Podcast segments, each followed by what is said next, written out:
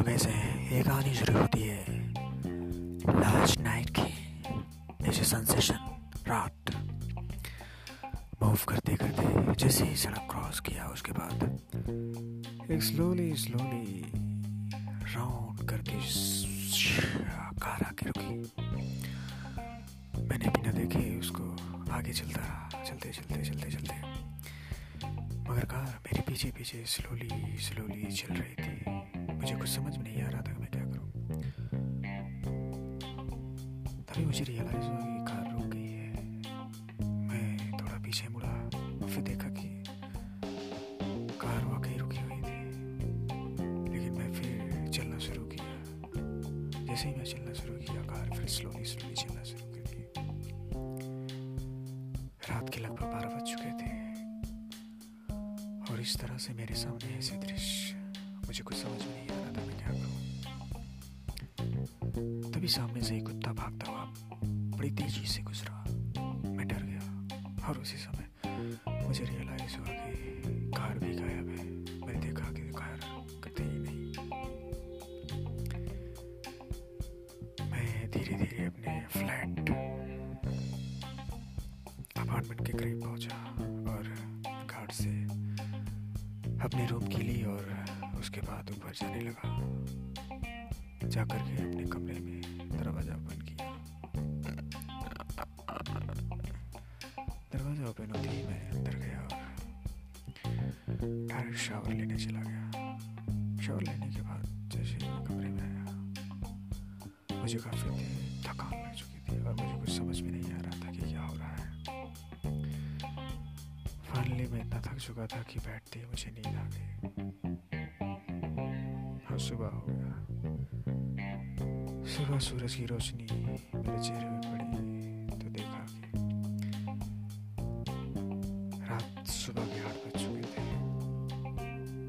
एकदम तेज धूप खिली हुई थी। मेरे बालकनी से धूप सीधे मेरे चेहरे पर पड़ रही थी। मैं रात को शायद सोफे पे ही सो गया।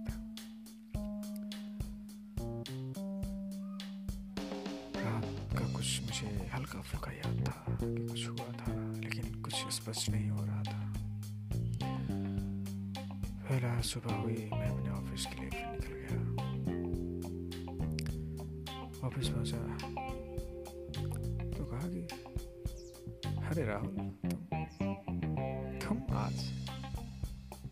मैंने कहा "हाँ, आज मतलब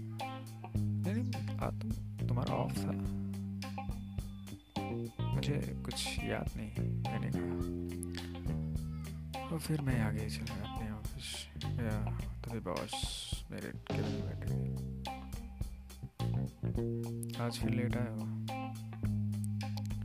नहीं बॉस मैं तो टाइम पे आ गया हूँ।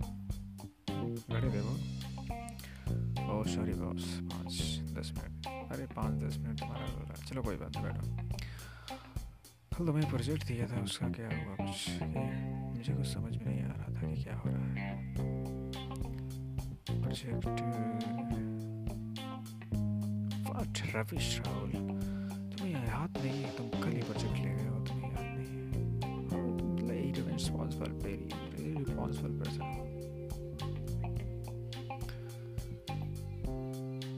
इतना कहकर बॉस मेरे ऑफ़िस से चले गए, मेरे केबिन से चले गए और उसके बाद सोचता रहा सोचता रहा। वैसे ही शाम को पाँच बज गए। कुछ काम भी नहीं किया, ना कोई मुझे रोकने आया, ना ठोकने आया।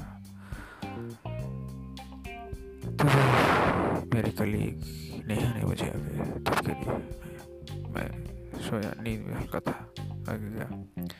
क्या राहुल, घर नहीं जाना क्या? ओ सही मैं जा मैं सीधे निकल के अपनी बाइक स्टार्ट किया। फिर मैं चल दिया। मैं अपनी बाइक लेके धीरे धीरे उसी हाईवे से गुजर रहा था। मुझे कल की याद, कल से चीज़ें मुझे याद आने लगी थी कि क्या हुआ था मेरे साथ।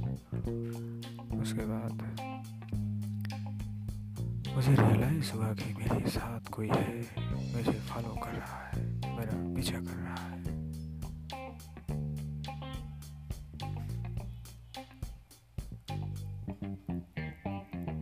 और तभी मैं बिस्तर से गिरा। कितना सोते हो यार तुम? मेरे ओ माय गॉड इतना खतरनाक सपना मैंने कभी नहीं देखा था। तो कैसी लगी ये कहानी। अगर पसंद आई हो तो लाइक ज़रूर करना और शेयर अपने दोस्तों के साथ ज़रूर करना। Thank you